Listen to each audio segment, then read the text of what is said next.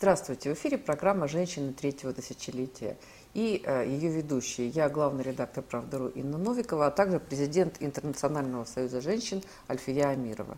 И сегодня наш гость а, ректор Международного института менеджмента торгово-промышленной палаты Российской Федерации, доктор экономических наук, кандидат философских наук Анна Палагина. Здравствуйте, Анна Николаевна. Здравствуйте. Да, говорим о, женщин, э, о женщинах, о бизнесе, о том, насколько нам легче, насколько нам тяжелее. Ну вот первый вопрос. А, ну, у нас же традиционное такое представление, что бизнес это всегда сложно, это всегда риск, это всегда для предприимчивых людей.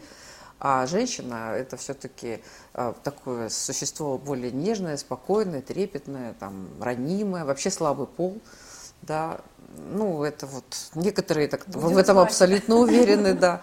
Вот, поэтому а, вот э, насколько э, сочетая, сочетаемы вот именно такие женские качества и а, а, то, что нужно для успешного ведения бизнеса. Вот вообще женщины и предпринимательство такая вечная тема.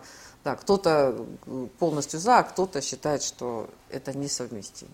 Совершенно верно отметили как раз ту дискуссию, которая у нас идет уже много лет. Насколько это та сфера, где женщина может и должна быть успешной. Но для меня вопрос, ответ совершенно очевиден.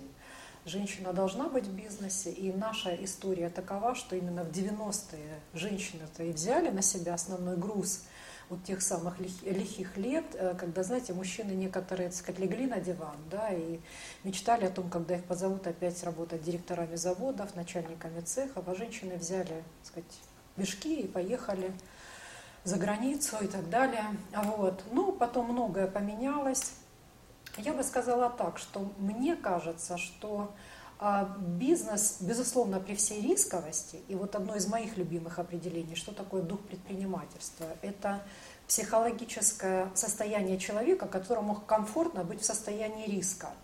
Конечно, если мы посмотрим на а, опросы, мы увидим, что женщины не любят этого. И, кстати, вот хочу привести а, данные исследования. Институт Гэллопа проводил в прошлом году опросы, исследования на тему того, почему в России инновации не очень так здорово бегут бегом. И оказалось, что две причины. Это первое, что россияне не очень любят изменения, и второе, ну, вот им дискомфортно в, изменении. И второе, что вот перфекционизм излишне мешает достигать результата. И мне кажется, это вот такие наши женские черты. Это так, так называемые стоп-факторы, сдерживающие факторы. Но в то же время сегодня уже не является, так сказать, эм, как бы предметом дискуссии, то, что коммуникабельность, умение договариваться, договороспособность, это тоже очень важная черта для предпринимательства. Но мне кажется, что это вот такая сильная женская черта. Именно, знаете, умение всех со всеми сыгрывать, гармонизировать ситуацию в компании, в коллективе э, вот чувство эмпатии развивать в коллективе. И вот это те плюсы наши женские, которые, в общем-то, э, следуя которым можно получать хорошие результаты в бизнесе. Ну, опять-таки, еще о каком бизнесе мы говорим, а масштабы здесь важны. Да, вот как раз-таки про это и хотела спросить, что вы правильно говорите про 90-е, но сейчас многое изменилось. И лично вас, как, э, какие этапы вы проходили? Где можно сейчас научиться бизнесу, вот молодым женщинам, женщинам-предпринимателям? Есть ли какие-то сообщества, программы обучающие, которые поддерживают новые проекты? Возможности масса сегодня, вне всякого. Это и национальный проект «Малое и среднее предпринимательство», там отдельное направление – это обучение, есть программы для женщин. И у наших коллег из других объединений мы, система ТПП, имеем специальные программы. Есть такой перечень Минэкономразвития рекомендованных программ. У нас там 49 программ аккредитованы, и большая часть из них в том числе э, нацелена на развитие специальных навыков, женских, вот женских предпринимательских в том числе. У регионов есть свои программы, есть очень много специальных ресурсов, корпорации малого и среднего предпринимательства, в других институтах развития. И второй национальный проект, который я бы отметила, это проект «Демография». И э, в рамках этого проекта есть специальная категория молодых мам, женщин, которые находятся в декрете по уходу за ребенком. И вот переобучение э, вот женщин именно этой категории финансирует государство. Мы тоже являемся участниками этого проекта, у нас есть специальные программы, и там очень много действительно тех программ, которые нацелены на предпринимательские навыки, их развитие. Ага. Анна Николаевна, такой вопрос. Mm-hmm. Вот вы говорите, да, 49 программ там для молодых мамочек. Mm-hmm.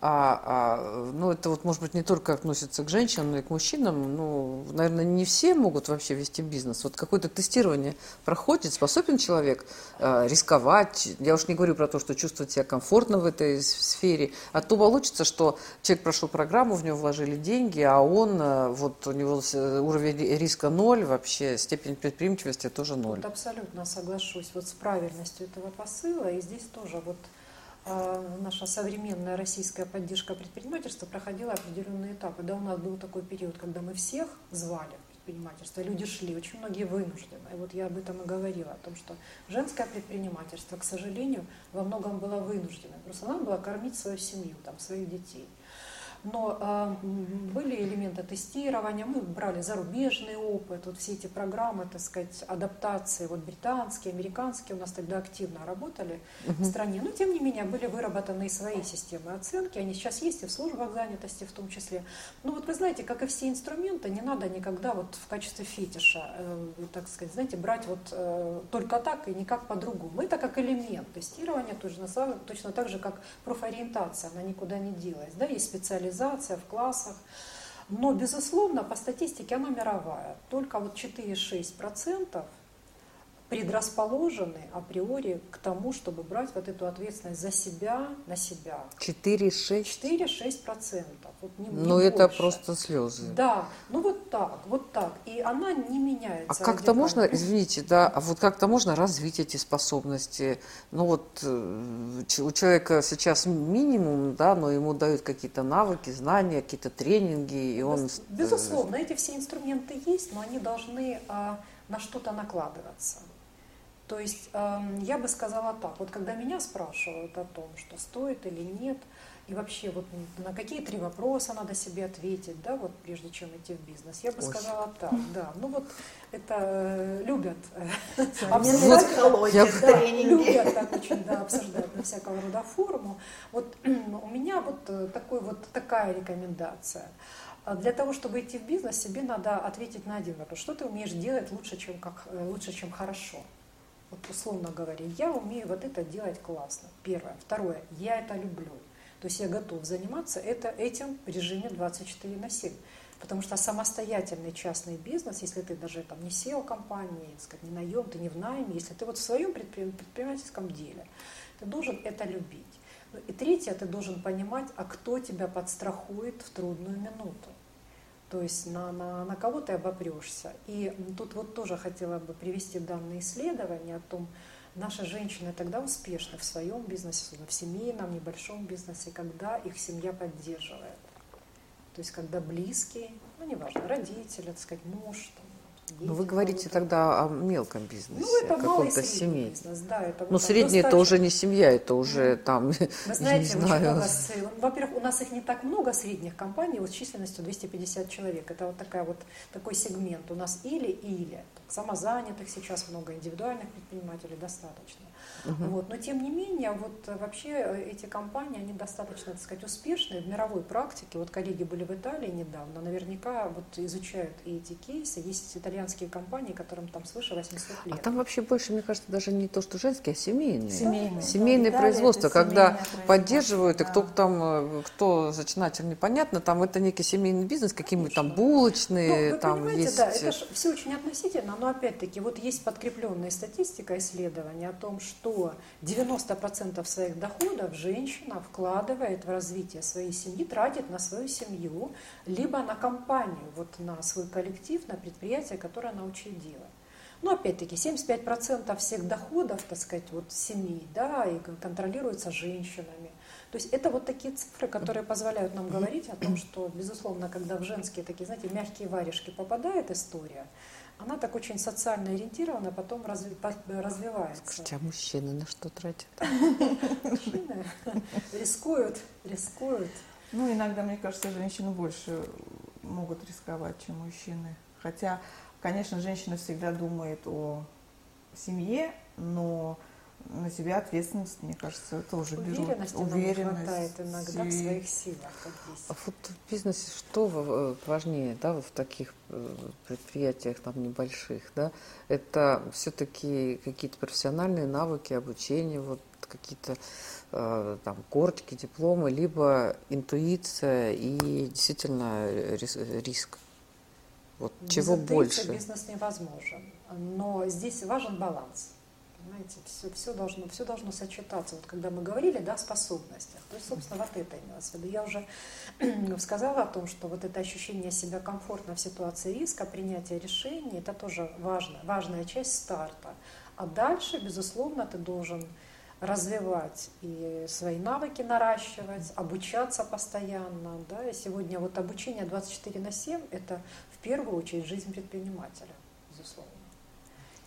Ну, в любом случае, вот для женщин, согласно исследованиям, да, все равно сейчас э, сложнее решать проблему роста. Вот как вы с этим справлялись?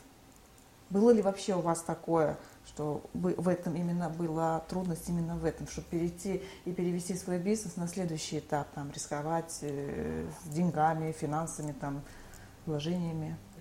Ну вот а, о чем хочется здесь сказать. А, У любого бизнеса есть всегда несколько этапов. Да? И если ты понимаешь, что ты хотел бы следующего уровня денег, масштаба, франшизы, э, так сказать, так сказать, роста компании, конечно, э, этот этап обязательно требует э, заемного привлеченного финансирования. И здесь дальше уже важно определять, по какой модели ты будешь развиваться. Если это акционерное общество, ты привлекаешь так сказать, акционерный капитал, либо ты ищешь венчурного инвестора, который готов с тобой так сказать, риск- рисковать, либо ты развиваешься только на платформе своих семейных накоплений, соответственно, вот этого своего бизнеса. Поэтому здесь вот такие вопросы, и, конечно, каждый уже Вот самостоятельно. Сейчас на самом деле очень сложное, наверное, время, да, для э, вот для того, чтобы развиваться и идти какие-то след, на следующие этапы, даже имея программу и понимание, что хочешь и куда развиваться, вот эти вот банковские все истории, проценты, э, я не знаю, есть ли сейчас программы какие-то там для бизнеса, потому что вот это и я знаю, что с одной стороны закредитованность населения, и люди берут кредиты вообще не понимая, на что они берут, они понимают, с чего они будут отдавать.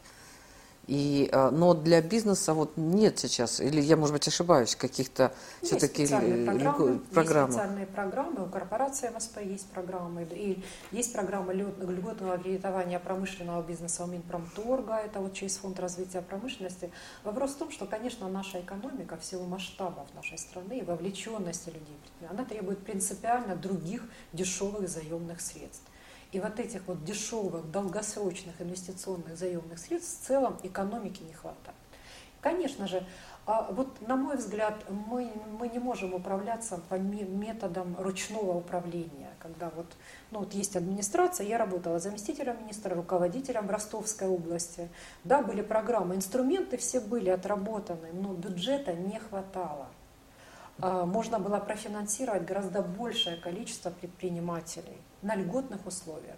А вот закредитованность людей, о чем вы совершенно верно, на мой взгляд, сказали, очень часто предприниматель вынужден брать не, при- не производственный кредит, а потребительский кредит для развития Придумывать своего бог знает что, да. да. Проблема банку э, нужно что? Нужно, чтобы ваш, так сказать, э, ва- ваши вот все обороты, они были прозрачными. Не всегда у предпринимателя есть такая возможность соблюсти все И нормы это нашего зависит не от предпринимателя. Конечно, да. Конечно, у нас э, контрольно-надзорная деятельность достаточно регламентирована прямо жестко. И вот, с одной стороны, государство, наверное, ну, идет в нужную сторону, там, ужесточая какие-то требования, но по отношению к малому бизнесу это очень, это too much все-таки. Ну вот я такую слышала историю, да, что ну, государству удобнее, проще иметь дело с крупным бизнесом Конечно, и в плане конечно. налогов, и, и прозрачности, отчетности, и, а, и, и Управляемости. управляемости, и Да. количество контактов. Да, либо много там Конечно, каких-то мелких-мелких-мелких, там обзванивать, э, с ними там как-то разбираться, либо есть там два градообразующих пред- предприятия в городе, и Выстроить все понятно.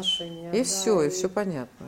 Что Да. там выстраивать? Вот те законы, вот там столько-то должен. Ну, вы, собственно, ответили на вопрос, вот почему у нас, может быть, вы знаете, немножко есть такие шарахания в программах поддержки. Мы то начинаем какие-то, так сказать, упрощать, да, какие-то гильотины вводить контрольно-надзорные, то мы забываем об этом, начинаем ужесточать там.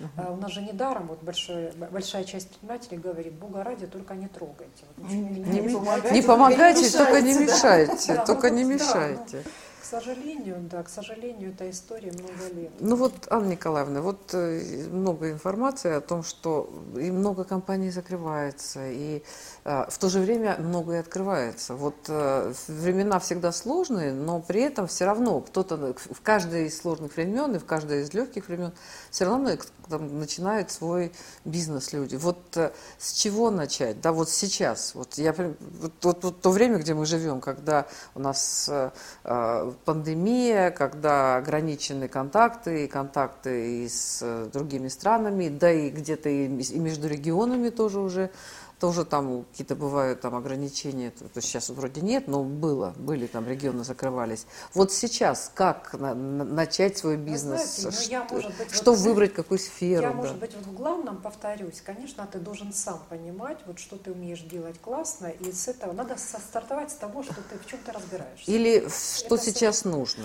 Эм, если это вопрос про ниши, про ниши какие-то, да, опять-таки вот э, анализ ситуации в пандемии, мы же видим, да, что многие, так сказать, наоборот, компании, вот IT-сектора развиваются, медицинский сектор развивается, доставка всевозможная, так сказать, э, ритейл меняет форматы и прочее, прочее. А здесь вот это же и вопрос и про справедливость, потому что регуляторика какие-то вещи разрешает, а какие-то вещи запрещает. Сколько уже говорилось о бесконечных экспериментах там, над общепитом Москвы. Да? При этом там стройка развивается, так сказать, как бы транспорт, логистика развивается. Поэтому, ну, конечно, здесь, когда ты идешь в свой бизнес, надо вот эти риски оценить надо оценить. Это анекдот такой есть, да? Что, что бы ни делал, ты можешь заниматься там, пойти в пищевую какую-нибудь промышленность и фармацевтику, потому что люди будут все время есть и будут все время болеть. Кому война, кому мать. Да, все да, время болеть, да, да. да. Ну вот э, стричься тоже, люди всегда будут как-то там худо-бедно что-то ну, да, приводить себя в порядок. Мы не будут этого делать в парикмахерских, да, где все, все поразбегались мастера и делают это на дому и прочее. Да. Здесь вот это есть история. А если говорить действительно о том, что люди все время время будут есть и болеть, достал, ну, бешено. Ну, вот я живу в крупном комплексе жилом, у нас, так сказать, 34 этажа, и вот, ну, ни разу я еще не зашла в подъезд, чтобы не вышел, либо не зашел какой-то доставщик, то с пиццей, значит, то там еда. Ну, то есть это такое впечатление, что народ вообще перестал уже готовить, и вот все вот на этом. И опять-таки, вот посмотрите по медицинским компаниям. Сейчас очень многие обращаются с тем, где взять помещение под развитие своего медицинского бизнеса. Потому что, конечно же, люди оценили риски того, что ты можешь оказаться да, лицом к лицу с нашим государственным больше здравоохранением, и ой-ой-ой, как э, может тебе не повезти. Вот я это заметила, да. А вот э, я понимаю, бизнес там для мамочек, еще для кого-то, а вообще вот э, существуют, существовали или в перспективе какие-то варианты а, создания особых каких-то вот условий для именно для женщин, для женщин предпринимательниц в тех сферах, где ну, они конкурируют с мужчинами? Вот такое есть или Есть это... такие продукты специальные в рамках программы Минэкономразвития. Я уже упомянула об этом. Тоже есть вот направление поддержки женского бизнеса. Я хочу вот классный привести пример. Он региональный, но он должен вдохновить. Вот я упомянула, что я работала в Ростовской области. Это вот Банк Юга России, Центринвест. Мы впервые еще лет 10-12 назад банк предложил одним из первых женские кредиты специальные вот для uh-huh. тех компаний, которые либо руководятся женщинами, либо женщины являются учредителями.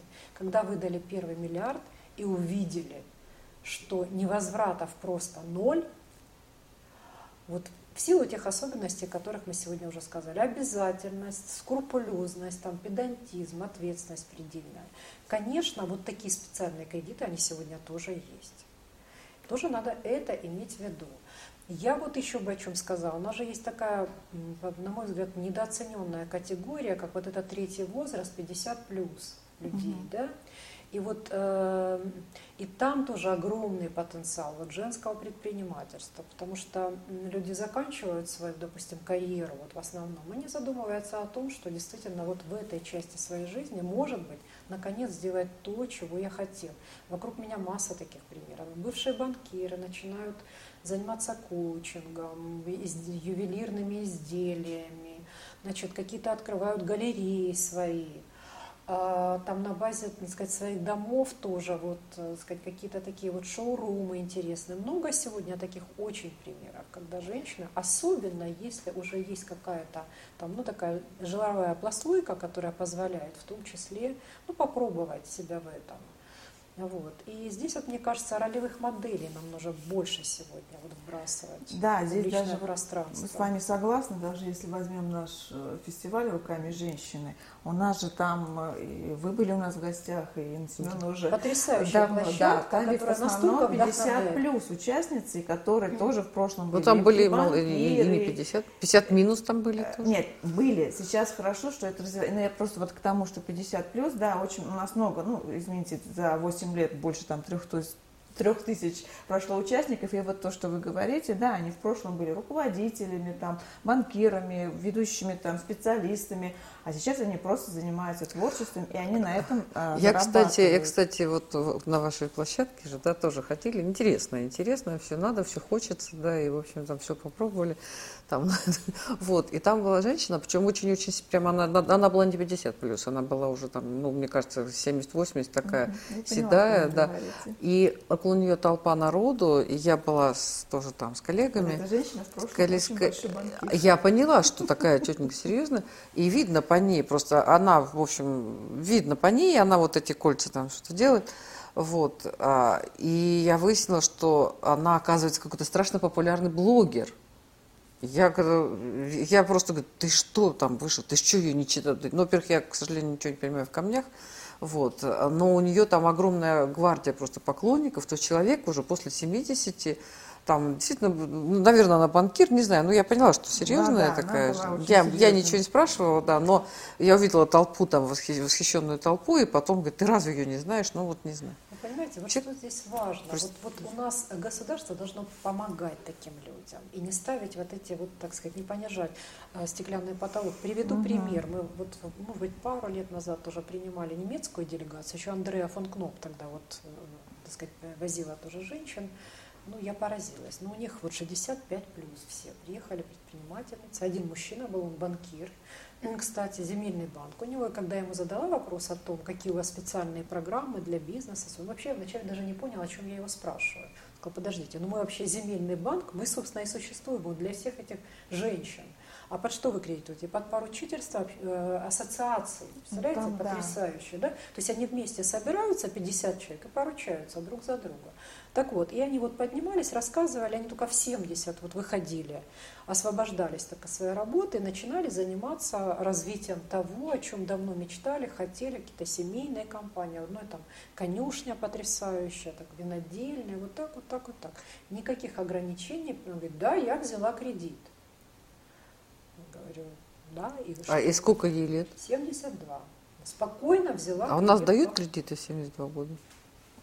Ну, э, хочу сказать, как человек, который недавно взял ипотеку для своего, так сказать, поддержку своего сына, мне 58 лет, что мне задавали, так сказать, вопросы дополнительные, пришлось, несмотря на мои контракты все, так сказать, и послушной список, и активы абсолютно легальные и так далее. У нас вот есть по ряду есть, банков есть, ограничения, есть. да. У нас есть такие, вы уже, вы уже в зоне риска.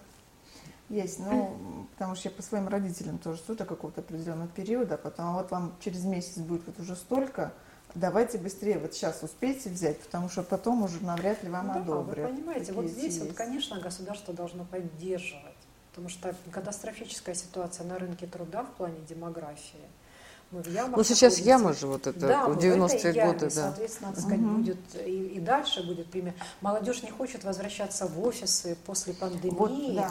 не, хоть, не хотят рано просыпаться. Не хотят рано э, просыпаться, хотят снимать, хотят сидеть да. в пижаме перед да, компьютером. Хотят быть проектниками, так сказать, сделали что-то, раз, освободились, пошли дальше. Поэтому вот.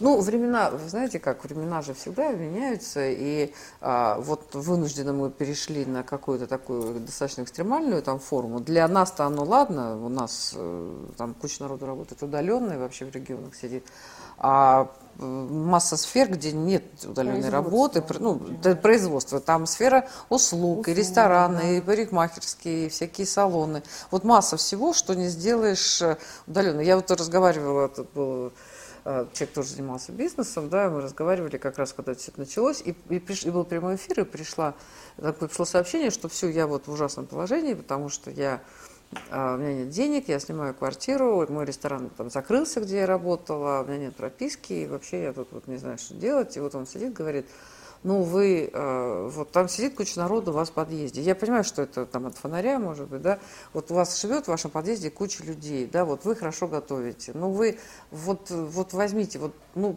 пройдите, вот я понимаю, что это, наверное, стыдно звонить в дверь, там, спрашивать, нужно ли вам там какая-то там домашняя еда, то есть, э, и вот э, возьмите и начните предлагать, э, вот, предлагать какие-то свои услуги по приготовлению домашней, там, вкусной, здоровой, полезной пищи.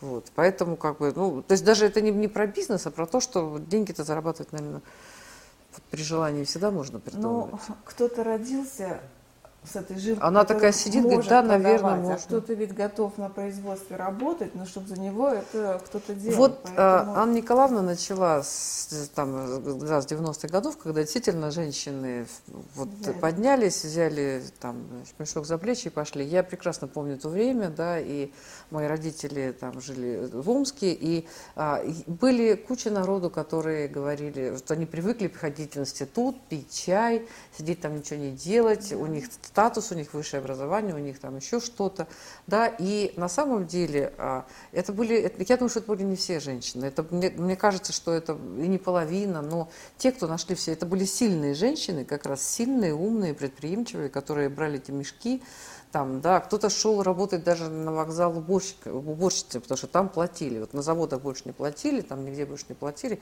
а там платили, да. И именно вот женщины, про них там 8 марта всегда хорошие, про нас, про них, говорю, про нас, что про них-то вообще говорят, да. Но на самом деле действительно сложно сказать, что это предприимчивость, но наверное, женщина это такое вот э, существо, которое берет на себя, э, может быть, не риски, но... Нет, она просто, да, больше... Получится, не получится, вот едет... ответственность, там, дети, например, там, родители. У меня, у меня брат да? поехал в Румынию, в то время поехал в Румынию, посмотрел, как там женщины в Омске работали, а он пришел из армии, он тоже демобилизовался, там, офицер, и поехал в Румынию что-то продавать, собрал какие-то там вещи, у меня там что-то, ну, продавать поехал встал там на рынке в Румынии, уж не знаю, где он там встал. В общем, у него за час все, все украли. Все, что он привез, вот. И причем, говорит, стою, говорит, у меня какие-то руки в карманах.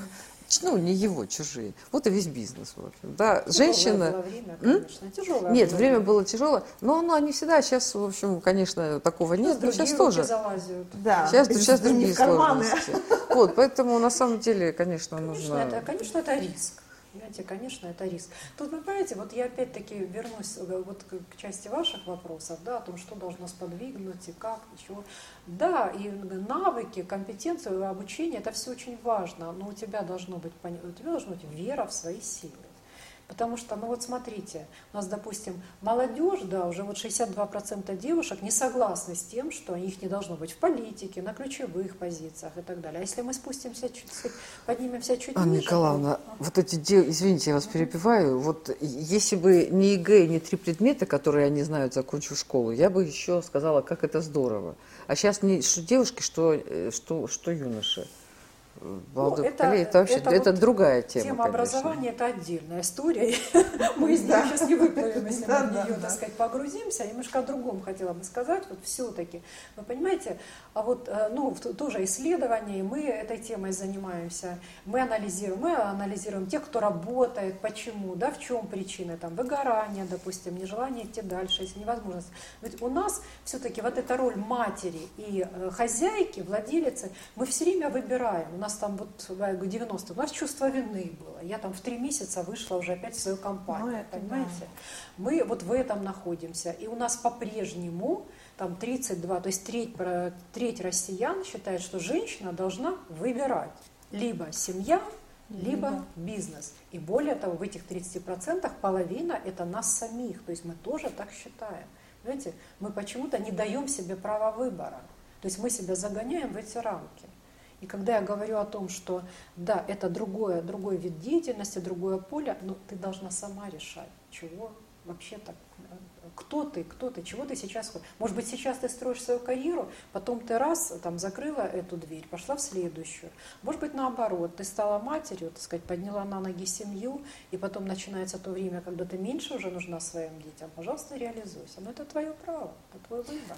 Да, здесь, например, ну, сейчас Ищи стало, себя. если при Советском Союзе, я помню еще, вот, ну, мы все оттуда, да, я родители помню, у них был э, показатель, если у тебя в трудовой книжке одна запись, ты молодец. А если у тебя там много и уже некуда, ну все, ты бездельник. Бегун, летун. Да, летун. летун. А сейчас ведь это наоборот. То есть, если ты, ты тебе надоело этим заниматься, ты Вот закрыл. не знаю, что лучше.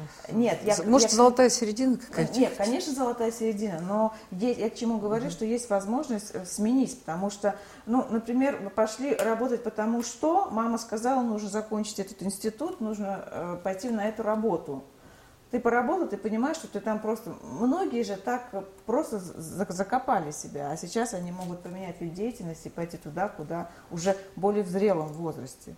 Они могут пойти и начать другую вид деятельности. Ну, мы обречены, так сказать, наши, наши дети, внуки обречены на то, что они будут менять, в общем-то, виды деятельности, менять профессии. Ну, вообще японцы считают, что каждые 7 лет нужно менять профессию, да, и, занима... и вид деятельности для угу. того, чтобы просто все время было открытие, все время. Почему они долгожители, наверное, да, потому что это же постоянно работает мозг, ты все время учишь что-то новое, ты все время а, начинаешь сначала, да. ты постоянно там делаешь какие-то первые успехи, первые ошибки, потом, да, а, все там получается, как только там у тебя какая-то уже там стабилизация, ты начинаешь уже расквашиваться, там, а теперь там собрались и пошли, там, наоборот, делать что-то совершенно другое. В этом тоже что-то ну, есть. Эмоци... Ну, в эмоциональном плане, так сказать, в энергетическом это тоже очень важно, двигаться вперед. Ну, наверное, ну это один вот из источников саморазвития. Мы все время, а, человек все время стремится в зону комфорта, чтобы его никто не трогал, да, и чтобы вот все, все было хорошо. Все было хорошо, спокойно, чтобы он там уже не думая, не глядя, там ездил, там делал все, что то, что знает. А надо все время себя из этого вытаскивать. Да, да. Ну и вот опять-таки с поправкой на теорию поколений, небезызвестную, когда у каждого из нас есть свои особенности в той или иной степени, такие доминирующие, они как раз вот двигают, либо не двигают нас куда-то. Да, вот мы на предыдущих интервью да, затрагивали тему э, неженских профессий, да, и вот помните, да, были, были, да. да. Но вот сейчас IT направление такое, туда, конечно, большая конкуренция все, все, все-таки еще до сих пор остается для женщин, потому что туда идут молодые люди в основном. Вот э, как вы считаете, есть перспектива вообще пробиться туда женщинам? Есть женские, это... есть не женские профессии. Да. Я, вот, я только две цифры вам приведу, потому что у нас где-то месяца полтора назад как раз вот в Мессисе такой, так сказать, проводили мы форум, который касался именно вопросов участия женщин в IT-сфере. И первое, что по статистике у нас россиян одинаковое количество примерно трудится в этой сфере женщин и мужчин, мальчиков и девушек, девушек и юношей, сказать, мужчин и женщин. Это первое. Но, опять-таки, вот о традициях, которые иногда становятся стереотипами и сдерживающими стоп-факторами.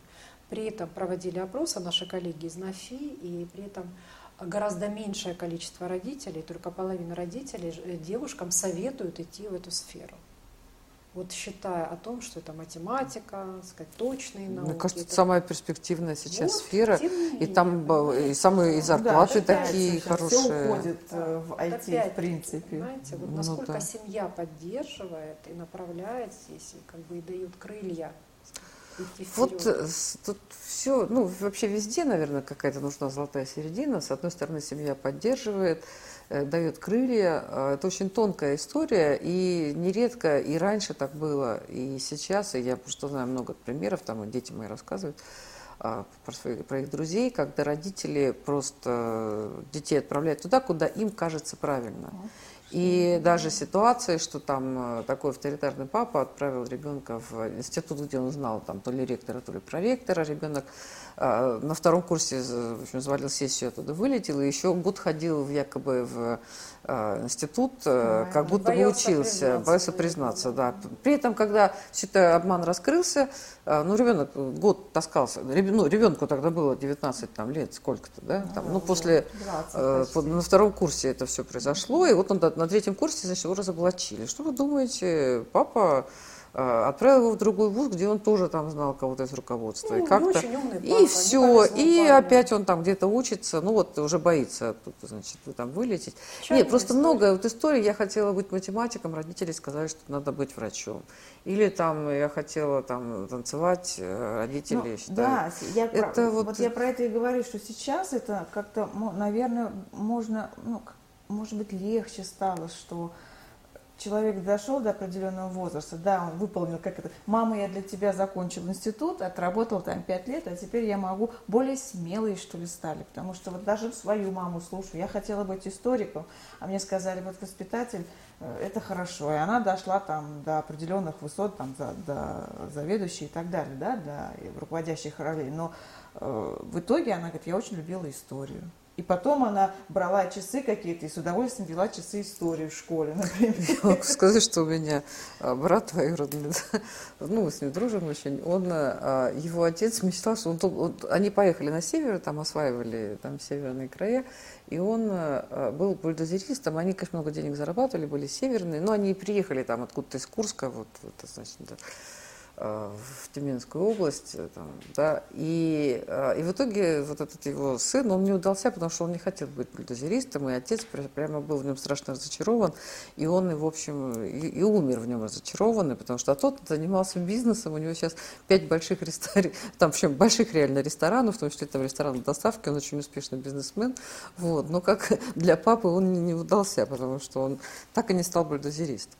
Ну, на самом деле, с моей точки зрения, мы сейчас с вами говорили не о предпринимательстве там, или о выборе профессии, а об отношениях отцов и детей. Ну, да. Э, кто-то не хотел быть монархом, как английский монарх, так сказать, ну времен войны, или наш, так сказать, последний император, и при этом вынужден. Ну, наш-то... Мы эти все истории, они же экстраполируются совершенно просто на отношения. Да? Выбирает человек или не выбирает, есть у него право выбора, либо нет у него, и когда возникает это право. Потому что с точки зрения карьеры все равно это вот четыре стадии. Вначале это то, когда вот после вуза, либо после другого, все примерно одинаковые, заходят женщины, мужчины, и вот здесь, так сказать, идет построение, а потом начинается соревнование. Соревнование. И только потом это саморазвитие и миссия. И вот в этом возрасте уже там большинство людей становится понятным, чем они на самом деле хотели бы и в чем их предназначение и так далее. У меня здесь ответ такой. Знаете, раньше мы априори выбирали вот как бы один раз и на всю жизнь, да, вот один вуз. То есть все-таки второй, третий, это было скорее исключение. Не было принято. Да, не было такого. Ну, человек там развивался, кандидатскую защищал, там, как-то ну, да, там, технически, да, рос. Сейчас это норма 2-3 образования. Более того, вот хочу сказать о том, что уже огромная часть и детей, и родителей российских, они не рассматривают высшее образование как единственный э, э, единственный путь развития. Хотя мы по-прежнему занимаем второе место в мире после Южной Кореи по количеству людей с высшим образованием с цифрой 62% населения. Тем не менее, это уже не является аксиомой. В прошлом году и в позапрошлом Министерство просвещения проводило такие исследования, и уже не более 20% родителей и детей, соответственно, вот после 9, там, 11 и после среднего специального учреждения, так сказать, видят дальнейшим шагом это высшее учебное заведение. Нет, уже производство, уже какое-то развитие, какой-то свой бизнес и параллельно овладение новыми навыками вот в режиме дополнительного профессионального обучения. Вот так. Поэтому здесь уже вот, вот эти вот стереотипы, и как так как население стало к этому относиться спокойно, родители успокоились, сами ну, да, видим, да? Родители, успокоились родители, потому что основной триггер это родители. То есть, так сказать, быть успешным с точки зрения всей семьи, соседей, так сказать, своего сообщества, там, как на работе к этому отнесутся. Вот я говорю об этом совершенно спокойно, я доктор наук, при этом мой сын после девятого класса пошел в колледж, Ему не понравилось то, чем он занимался. Он тогда этого не понимал. Он сходил в армию, отслужил в армии, очную службу. После этого он закончил, вот, сказать, с точки зрения диплома, получил юридический. Ну, сейчас он учится заочно в Академии управления на общем стратегическом менеджменте. Совершенно у нас никто не делает в семье харакири по этому поводу. И он разбирается, так сказать, он все время ищет себя в профессии. То есть вот он определился, что он будет работать в IT-сфере, и он сейчас всевозможные курсы, в том числе бесплатные, доступные в интернете, параллельно э, так сказать, э, в этих курсах принимает участие, где-то заканчивает, где-то идет дальше, работает в IT-сфере, работает так сказать, э, еще вот на проектах, а вот, и у нас в институте, так сказать, его коллеги мои привлекают. И я смотрю на его окружение, то есть это норма. Это норма. То есть ну вот да, это какое-то другое образование. На самом деле это правильно и здорово, когда человек может сам для себя добирать какие-то какие знания, сам что-то читать, куда-то ходить. Я, кстати, вот то, что вы сказали, действительно много интересных бесплатных и тренингов, и Салют, курсов. Поэтому если ты хочешь, если ты... И даже можно вот, э, вот там пробовать, здесь смотреть, здесь учиться. И из этого формируется нечто новое. Э, и новые профессии. Новые профессии, да, да, новые, да, новые Конечно. профессии. И даже ребенок ребенок и человек даже может вообще не знать. Вот, вот он э, что-то, мы же говорили про интуицию, да, он что-то делает и не знает, что из этого получится. Получается что-то действительно востребованное, уникальное, ну, вот очень интересное. О стартапах, понимаете, о стартапах. Потому что там же очень много экспериментального. Кто вообще 10 лет назад еще думал о том, что приложения да, к смартфонам, это каждый из них там будет, так сказать, миллионным бизнесом, в том числе в будущем. Слушайте, мы когда вообще никогда не думали, что 70% да? Э, нашей, Жизни наш, правда.ру читают через смартфоны. 70% да. читателей не через ноутбуки, не через компьютер, через ну, да, смартфон. сейчас и заказывают всегда сайты, если там делаем, да, тоже, чтобы да. обязательно... Новые ниши, новые сферы. Читалось. Да. Недаром, так сказать, мы все, так сказать... Ну да, и нужно, да, и, и главное, знаете, как раньше такой был слоган такой, что надо идти в ногу со временем, да. Вот сейчас нужно, если ты идешь в ногу со временем, ты не успеешь нужно... Ты опоздал. ты, опоздал. Нужно идти впереди. быстрее времени, впереди времени, да, и пред, предполагать, э, что... Э, то есть вот победишь тогда, когда убежишь далеко-далеко вперед, да. Ну, меня вот э, к тому, о чем вы тоже затронули, знаете, вот, эм, вот это как бы доступность, да, и всеобщая открытость, она вот немножко так вот придает такого гедонизма современного поколения, знаете, упрощения. Вот, вот, вот этот вот баланс между возможностями и глубиной все-таки, да, вот профессионализм, он же все-таки здесь. Если все-таки ты, да, ты протестировал, так сказать, что-то, что-то, но ты выбрал, и ты туда уже глубоко погружаешься и начинаешь быть профессионалом. Вот это вот, это вот очень важно. Вот, потому что такая вот упрощенность к тому, что э, не надо получать в принципе образование, она, конечно, несет определенные риски. Ну, это так можно получить, то есть это составить свое образование из таких пазлов. Это может быть тенденцией времени. Вот это, это и есть бизнес, это всегда новое, всегда риски, всегда что-то неожиданное, креатив, да. Ну, чтобы и... Иногда креативить начинаешь, потому что понимаешь, если не ты, то никто. Поэтому пытаешься что-то сделать новое, чтобы тебе выжить как, как на первый взгляд, да, потом развивать свой бизнес. Поэтому это сейчас, мне кажется, нормально. Ну, мы уже говорим о каких-то универсальных вещах таких, да, поэтому, наверное, вот такой вывод глобальный, да, что, в принципе, все равно, и, наверное, есть просто, нет вот женского или мужского там бизнеса, да, есть некий какой-то все-таки бизнес, да, и а, люди ему соответствуют по каким-то другим качествам, не по гендерным, да, а по Э, не знаю, там, интеллектуальным, эмоциональным, каким-то человеческим, предпри, предпри, предприимчивым Вы или еще что-то. С вами очень многие вот в этом тезисе бы согласились, и опять-таки вот представители более младшего поколения, вот они, особенно крупные компании, вот IT-сектор, вообще не понимают этого вопроса, вот что это за поддержка женского бизнеса. Но э, мы сейчас, мне кажется, должны э, э, подчеркнуть важность выбора женщиной самой. То есть, опять-таки, вот, может быть, там в третий раз повторюсь, для меня важно то, чтобы она не создавала себе барьеры искусственные, исходя из каких-то стереотипов о том, что это должна быть только семья или только вот эта женская сфера, там, допустим, понимаете? Вот возможности выбора здесь должны быть равными разным, эм, равными. А дальше уже разреши себе быть собой, если ты сильна в том, что у тебя сильная энергетика, сказать, властные какие-то моменты, ты умеешь организовать классно какой-то процесс, ты можешь быть жесткой, будь, будь э, э, в этом собой и строй так свой бизнес. Если ты второе лицо, ты мягкая, договороспособная, если тебе не нравится принимать решения, тебе хочется, чтобы это кто-то... Работай в этом формате. Но это вот твое право. Найти себя. Найти себя. Ну, а вообще мне очень нравится э, мысль моего любимого политика сэра Уинстона Черчилля, который говорил о том, что не ищите идеальных решений в неидеальное время. Мне кажется, наше время очень тянет на то, чтобы называться не идеальным в очередной раз, как и в то время, когда они вершили судьбы, принимали на себя ответственность. Поэтому, ну вот, вот не будем искать каких-то идеальных решений, будем тестировать то, ну, что нам идет в руки. В принципе, в не идеальное время мы вот взялись за такой проект, как бизнес-площадка «Женщина третьего тысячелетия». Мы провели ее, вы у нас были в гостях, и для нас очень приятно, что вы вошли в попечительский совет, так же, как и Семеновна уже давно с нами. И я бы просто хотела спросить, как вы считаете, стоит ли проводить именно вот такие мероприятия? Проводить, приглашать. Обязательно, но мы же с вами это почувствовали. И дело не только в том, что люди после пандемии, да, соскучившись, приехали. Вы понимаете, вот мы много сейчас говорили о виртуальном пространстве, о новых технологиях, но это все хорошо, когда есть другая жизнь.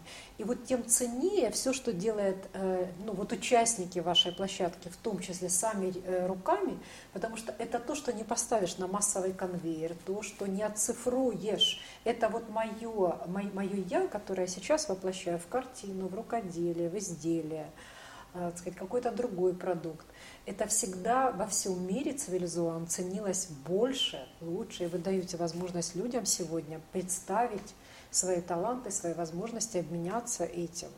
И вот оно то самое сообщество, которое, безусловно, вот так должно и будет себя поддерживать, поддерживать других.